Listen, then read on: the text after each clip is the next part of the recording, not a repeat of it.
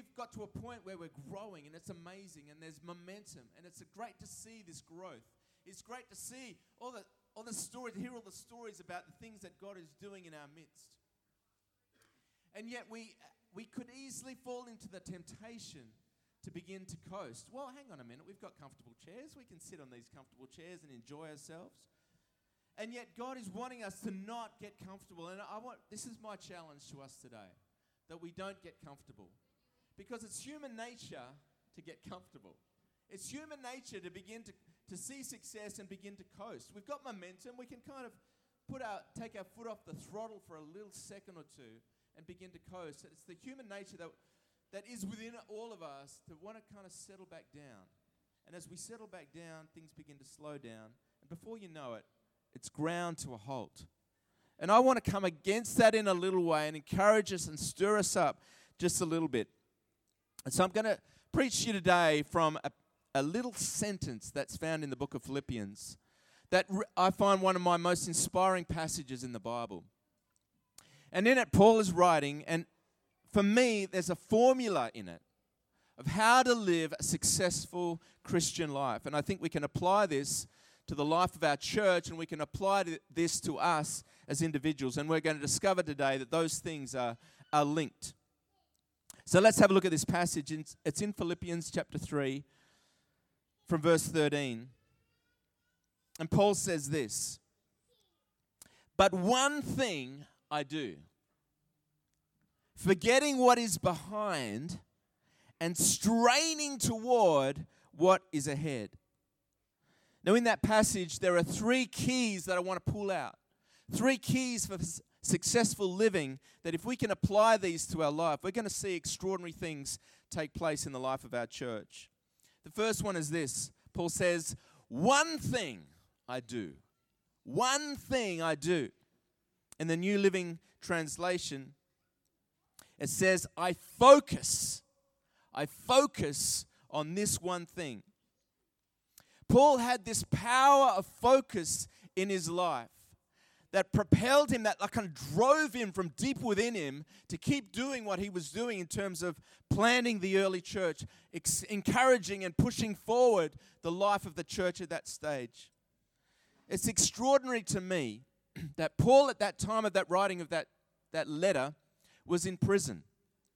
He was in prison, and yet he had this focus within him to not look at his surroundings, but look beyond the walls of the prison to what was going on in the life of the Philippian church.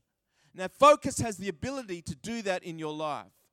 If you can harness focus, what it does is it pushes you toward one thing. Now, focus is more than just about what you're about, it's just as much about what you're not about. Because what focus requires of you is to let go of a bunch of things in order to have one thing. You've got to let go of the things that they might be good things in your life, but you're willing to let go of those good things to have the one thing. It's giving up the things we love for the things that we love even more. And that's what Paul was all about. He was a man of extreme focus. He wasn't thinking about his surroundings. He wasn't complaining about the prison food. He wasn't thinking about the quality of the room service. Instead, his eyes were looking beyond those prison bars at the function of the church, what was going on around about him. And his heart was so focused, he had this desire to see the church move forward. You know, at the time, Paul could have been contemplating his execution. He could have had letters, he could have had, there could have been words going around that you know, in the coming weeks, in the coming months, your time's up, you're on death row, this is what's going to happen to you. And yet, we don't see that feature in his writing.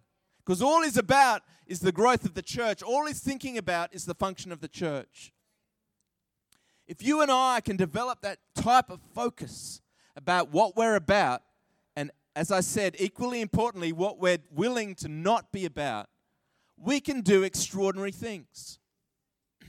So at Oasis Church, we've said to ourselves, well, what are we going to be about? And what it boils down to is the mission of the church that Jesus gave his disciples.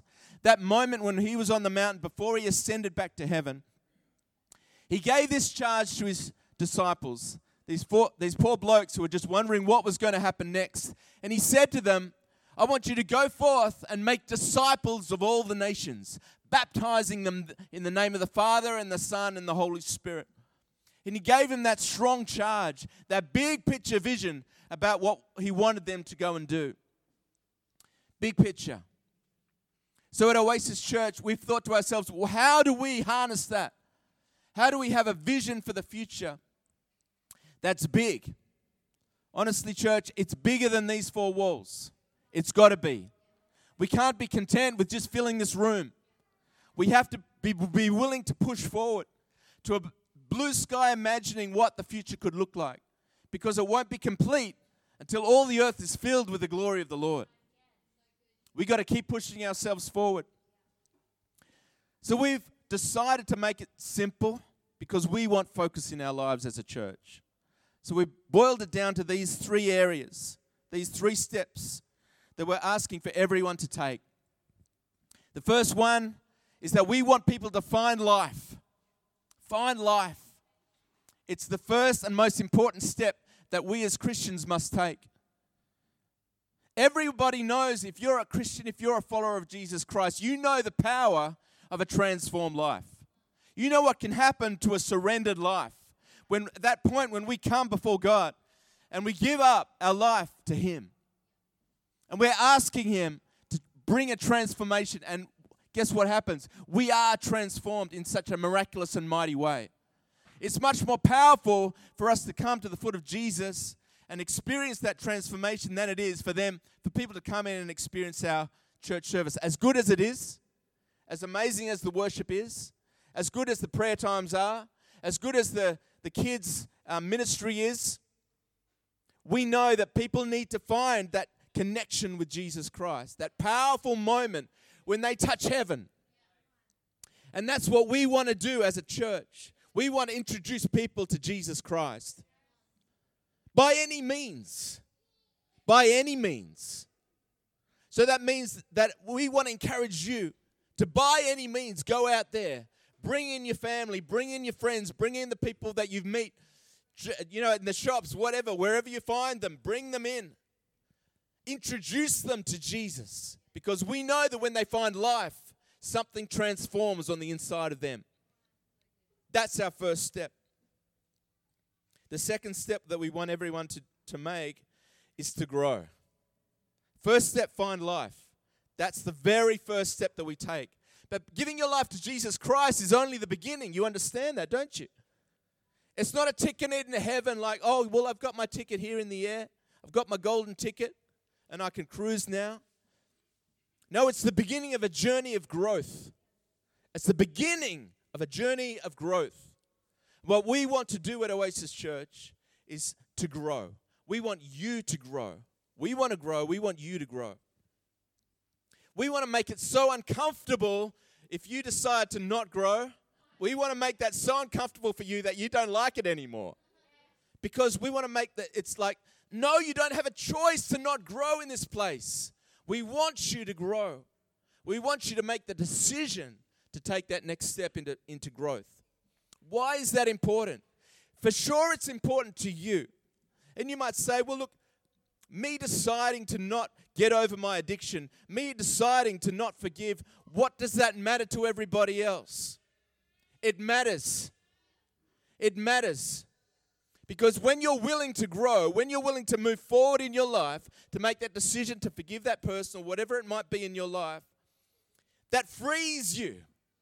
That you become a weapon in the hands of God. You become available and willing to, to reach out and help other people. But if you are unwilling, you are unavailable and you're unhelpful. God wants us all to grow, and that is the next step that we must take. The third step is that we need to make a difference. We're called to find life, to grow, and finally, as we grow, to make a difference. To make a difference in the lives of those people around about you. You are called to be free by Jesus Christ for a purpose. You are, you are on this earth. If God was just happy with you just to be saved and just to be set free, you would be transported into heaven instantaneously. And I would think that would be an amazing thing, to be honest. I'd love to be in heaven right now. But we are on the earth right now because we have a purpose. Because we are on this earth to make a difference in the lives of those people around about you. That's what we are called to be. That's what we are called to do. We are called to have a life that's full of purpose.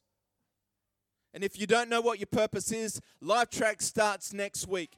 It's our four week program that we have for every single person who comes to Oasis Church that you can learn a little bit about this church. You can learn a little bit about yourself. You can find out about your passions and your calling and where you fit into the structure of this church so that you can make a difference to other people. Fulfill your purpose. I want to encourage you, church. We're not here to be pew sitters. We're not here to sit and enjoy a service. We're here to make a difference. There are people out there who do not know Jesus. There are people out there who need change. They're waiting for change. And as Jesus said, the harvest is ripe, but the workers are few. We, the many, can make a difference if we are willing to. Church, the best is yet to come if we are willing to step out, fulfill our calling, step into what God is calling us to do. Focus. Paul was talking about focus. We need to have focus. We need to give up the things we love for the things that we love even more, to live a life of focus and meaning. The second thing that Paul said, he said three things. The first one was about focusing on one thing. The second one is this he says, forgetting what is behind. Forgetting what is behind. If we're going to move forward as a church into all that God has called us to do, we need to be willing to forget what is behind. We've all got a history, right? We've all got things that have happened in our life. Perhaps it's been our doing, perhaps it's been somebody else that's done it to us. That has the potential to keep us stuck in our past, keep us caught in, in the behind, caught in the history of what happened to us. And you know what happens in life when there's a trauma, when something's bad, it's happened, maybe it's an injustice, maybe it was just a bad experience. But if we're not willing to work through that thing, to deal with it, it chains us to our past. It chains us to our past. So it's like a dog that's staked to the ground with a chain. And all they do is walk around and around in circles around that chain. They can't move forward into what they're called to do. They're stuck. And as they walk, they focus on the stake in the ground, they walk around and around, and the chain gets tighter and tighter and tighter until all they're doing is stationary. I don't want us to be stuck like that. I don't want you as a, as a person, your own journey that God has called you to do, to be stuck in the past, to be stuck where you're not supposed to be anymore. Sure, that thing was painful, sure, it was traumatic, but we need to learn to forget our past, not in the sense of sweeping it under the rug. But in the sense of facing up to it, dealing with it, so that we can move forward into the things that God's called us to do. He has called you and me into extraordinary things if we're willing to let go of our past. And to be honest with you, Paul, we often think about Paul like he was some saint, some perfect person, but he wasn't that at all. Paul had a history. He had things in his past that he would rather forget. You know, Paul murdered, actively went after Christians and he murdered them, encouraged them to be stoned, encouraged them to be persecuted. And then God deals with him. He becomes a Christian, a follower of Christ himself, and yet he's got this history that he's not proud of. The shame of the past could have crippled him. It could have kept him locked in his past, just kept looking back in shame. Oh, I'm so embarrassed about what I did. But it, he wasn't willing to allow himself to be chained to his past. He said, forgetting what was past, forgetting what was before, I'm going to. The next step, I can't say that just yet. Forgetting the past. Guys, if we're going to move forward, if you're going to grow as a Christian, you need to learn to forget the past. And it's not just the traumatic things that happened in your past, maybe it's the successes of your past. You know, we can get a bit cruisy and a bit full of ourselves when we've had some success, when things have gone well for us, and we, we can kind of coast on the success of the past. Just because, you know, you're in the high school football team, just because you're in the cheerleading squad, that doesn't that doesn't count anymore. We're in the present. We're old. Well, speak for myself. I'm nearly 50 people. Ah.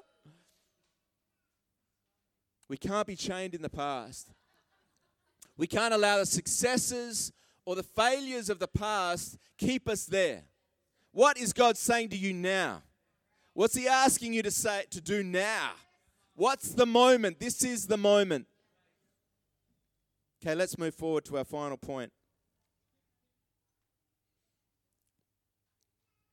Paul says, I press on toward the goal. I press on toward the goal. That word press, he didn't say I glide forward. He didn't say I ease myself forward. He didn't say I soar on eagle's wings forward. He said, I press. I press. Press is a hard word. Press to me says that I'm pushing against something that's almost immovable. It almost won't even budge. So, for illustration purposes, I've got a photo that I found. Um, this is me. Oh, I was five years old. This is in Germany, and we lived in Germany for a short period of time when I was a kid. And um, so my dad set this photo up, as my dad often did when we were on our travels, and we were at a hunting lodge and um, found this. This is a wine press. Fortunately, I wasn't wearing my um, my lederhosen, which they made me walk around in from time to time, but um, like leather pants. I didn't have my leather pants on, but um, anyway, I was pushing against this, um, and the sepia gives it away, right?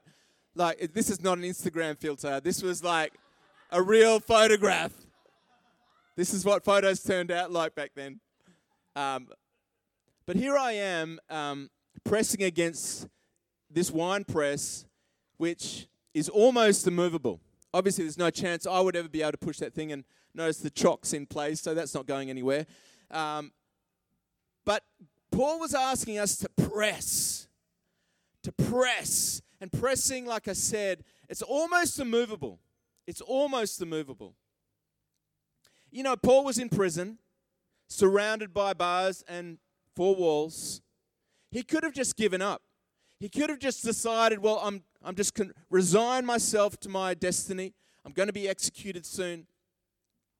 The church can be what it can be. But he wasn't thinking about that at all. He was still pressing. He was still wanting to see growth in the church. He was still exhorting them to move forward. He just knew the victory was his in Jesus Christ. And he was willing to keep pressing. And, church, we've got to keep that mentality in our hearts that willingness to press, that willingness to keep pushing forward. And you might say to me, man, you're asking a lot. You're asking a lot of me.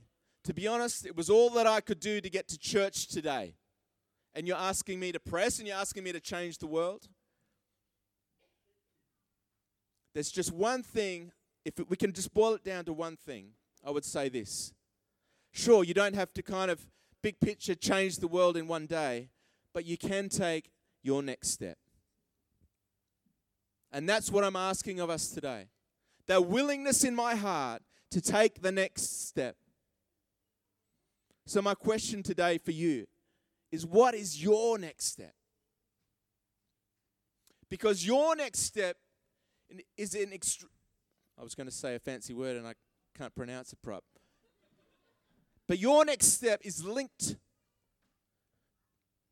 to the growth, to the success, to the victory of Oasis Church. Big picture.